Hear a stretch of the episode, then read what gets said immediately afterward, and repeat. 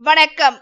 எங்கள் கதைத்துளி உங்கள் செவிகளின் பசிக்கு விதைத்துளி உங்கள் அனைவரையும் வரவேற்பது கதைத்துளி உங்களுடன் பேசிக் கொண்டிருப்பது உங்கள் காயத்ரி தேவி முருகன். நாம் இன்று அமரர் கல்கி அவர்கள் எழுதிய பொய்மான் கரடு எனும் கதையின் பகுதி எட்டைத்தான் பார்க்க போகிறோம். நாம் முந்தைய பகுதியில் அத்தியாயம் பத்தை பார்த்தோம். அதில் செங்கோடனை பார்க்க ஒரு போலீஸ்காரர் வருகிறார் என்றும் குமாரி பங்கஜா கொடுக்க சொன்னதாக ஒரு கடிதத்தை கொடுக்கிறார் என்றும் பார்த்தோம். மேலும் எதிர்ச்சியாக அந்த போலீஸ்காரர் செம்பவளவள்ளியை தான் தான் கல்யாணம் செய்து கொள்ளப் போகிறேன் என்று கூறுவதாகவும் அதற்கு செங்கோடன் செம்பா என்னைத்தான் விரும்புகிறாள் என்றும் நாளை திருமணத்திற்கு நாள் குறிப்பதற்காக நான் போகிறேன் என்று கூறுவதாகவும் பார்த்தோம்.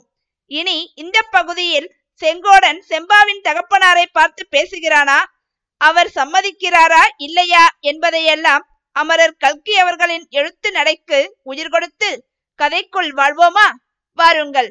இன்று நாம் கேட்கப் போவது அமரர் கல்கி அவர்களின் பொய்மான் கரடு.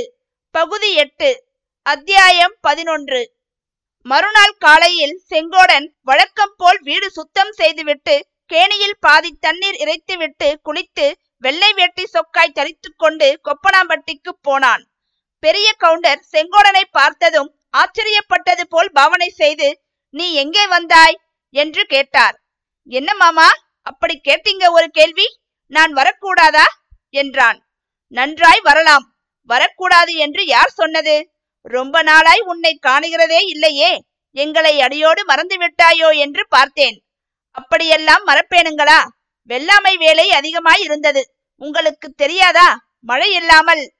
அதெல்லாம் தெரியும் அப்பா ஆனால் நீ வெள்ளாமையிலே மட்டும் கவனமாயிருந்ததாக தெரியவில்லையே. சின்னமநாயக்கன் பட்டிக்கு அடிக்கடி போகிறாயாம். அங்கே யாரோ காவாளிகள் வந்திருக்கிறார்களாம். அவர்களோடு சேர்ந்து கொண்டு திரிகிறாயாம். சாலையிலே போகிற போதே ஏதேதோ பேசிக்கொண்டு போகிறாயாம் குடிகாரனைப் போல. அப்படி இருக்க. அதெல்லாம் முந்தா நாளோட தீர்ந்தது மாமா. எனக்கு தாயா தகப்பனாரா? வீட்டிலே வேறு பெரியவர்களா? யார் இருக்கிறார்கள்? நான் அப்படியே தப்பு வழியில் போனாலும் நீங்கள் தானே புத்தி சொல்லி திருத்த வேணும். புத்தி சொன்னால் நீ கேட்கிற நிலைமையிலே இல்லையே. அது போகட்டும். இப்போது எதற்காக வந்தாய்?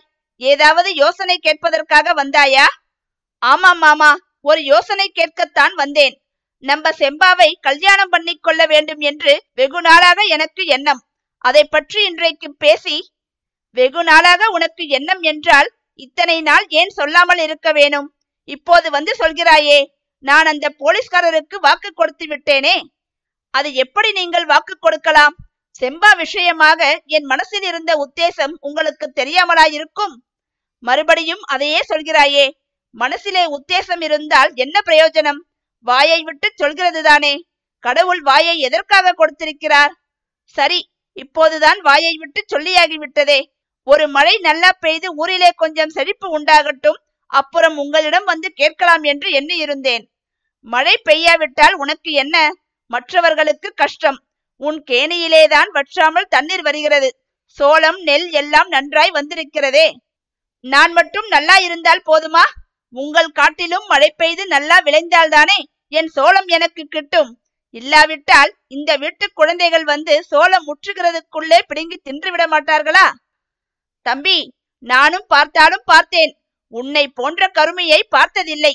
செம்பாவுக்கு நீதான் சரியான புருஷன். அவள் பெரிய ஊதாரி. அதெல்லாம் உங்கள் வீட்டிலே. என்னிடத்துக்கு வந்தால் சரியாய் போய்விடும். குடும்ப பொறுப்பு வந்துவிடுமல்ல? இச்சமயம் செம்பாவின் தம்பி தான் படித்துக் கொண்டிருந்த பாடத்தை நிறுத்திவிட்டு அப்பா நம்ம அக்காளை அந்த போலீஸ்காரருக்கே கட்டி கொடுங்க. இந்த ஆளுக்கு கொடுக்காதீங்க என்றான். ஏண்டா அப்படி சொல்லுகிறாய்? நம்ம செங்கோடனுக்கு என்ன குறை வந்தது? நேற்று அந்த போலீஸ்காரர் பெப்பர்மின்ட் வாங்கி கொடுத்தார். அப்புறம் ஒரு நாள் எங்களை எல்லாம் சினிமாவுக்கு அழைத்து கொண்டு போவதாக சொல்லி இருக்கிறார் இந்த கருமி கவுண்டர் என்னத்தை கொடுப்பார்? தம்பி நான் உனக்கு அன்றைக்கு கொடுக்கவில்லை என்றான் செங்கோடன். என்ன கொடுத்தீங்க? ஒன்றும் கொடுக்கவில்லை சும்மா சொல்றீங்க என்றான் பையன்.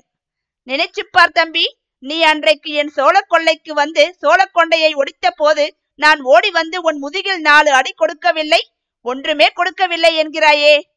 உள்ளே இருந்து களீர் என்று சிரிக்கும் சத்தம் கேட்டது. பெரிய கவுண்டரும் புன்னகை பூத்தார். சரி இப்போது என்ன சொல்கிறாய்? என்றார். என்ன சொல்கிறது? கல்யாணத்துக்கு தேதி வைக்க வேண்டியதுதான் என்றான் செங்கோடன். அடுத்த தை மாதத்திலே வைத்துக் கொள்ளலாமே. அவ்வளவு நாள் ஏன் தள்ளி போடணும்? இந்த மாதத்திலேயே வைத்து விடுங்க. இனிமேல் தாமதிக்கிறது உசிதமில்லை. அது என்ன அவ்வளவு அவசரப்படுகிறாய்? அந்த போலீஸ்காரருக்கு வேறு நான் சமாதானம் சொல்லியாக வேண்டும். அதை பற்றி நீங்கள் கவலைப்பட வேண்டாம். நான் தான் செம்பாவை கட்டிக்கொள்ளப் போகிறேன் என்று நேற்றே சொல்லிவிட்டேன். அப்படியென்றால் அடுத்த வாரத்திலே புதன்கிழமை ஒரு முகூர்த்தம் இருக்கிறது. கல்யாணம் வைத்துக் கொள்ளலாமா? அப்படியே வைத்து விடுங்கள். இன்னும் சீக்கிரமாய் வைத்தாலும் சரிதான் என்றான் செங்கோடன். இந்த சமயத்தில் உள்ளே இருந்து செம்பவளவல்லி அவசரமாக வந்தாள். அப்பா இவரிடம் ஒரு கேள்வி கேட்க வேணும். அதற்கு சரியான பதில் சொன்னால்தான் கல்யாணம். கேட்டுக்கொள். நன்றாய் சந்தேகமற என்னென்ன கேட்க வேணுமோ எல்லாவற்றையும் இப்போதே கேட்டுக்கொள். நீயும் இவனும் தானே ஆயுள் முழுவதும் வாழ்க்கை நடத்த வேணும் என்றார் பெரிய கவுண்டர். சினிமா கொட்டகையிலே ஒரு பெண் பிள்ளை இவரை கன்னத்திலே அடித்தது வாஸ்தவமா? என்றாள். செங்கோடன் தலையை குனிந்து கொண்டு யோசித்தான். ஏன் தலையை குனிந்து கொள்கிறாரு? என் கேள்விக்கு பதில் சொல்லப் போகிறாரா இல்லையா? செங்கோடன் தலை நிமிர்ந்து அது வாஸ்தவன்தான் அதற்கு என்ன செய்ய வேணும்? என்றான். இவர் ஆண் பிள்ளைதானே? கன்னத்தில் பெண் பிள்ளை அறைந்தால் இவர் ஏன் சும்மா வர வேணும்? திரும்பி நாலு அறை கொடுப்பதற்கென்ன? பெண் பிள்ளையாய் இருந்தபடியால் தான் சும்மா விட்டு விட்டு வந்தேன். ஆண் பிள்ளையாயிருந்தால் அங்கேயே பொக்கையில் வைத்திருப்பேன். பெண் பிள்ளையாயிருந்தால் அதற்காக சும்மா விட்டு விடுவதா? அவள் தவடையில் இரண்டு அறை கொடுத்து விட்டு வரவேணும் இல்லாவிட்டால்?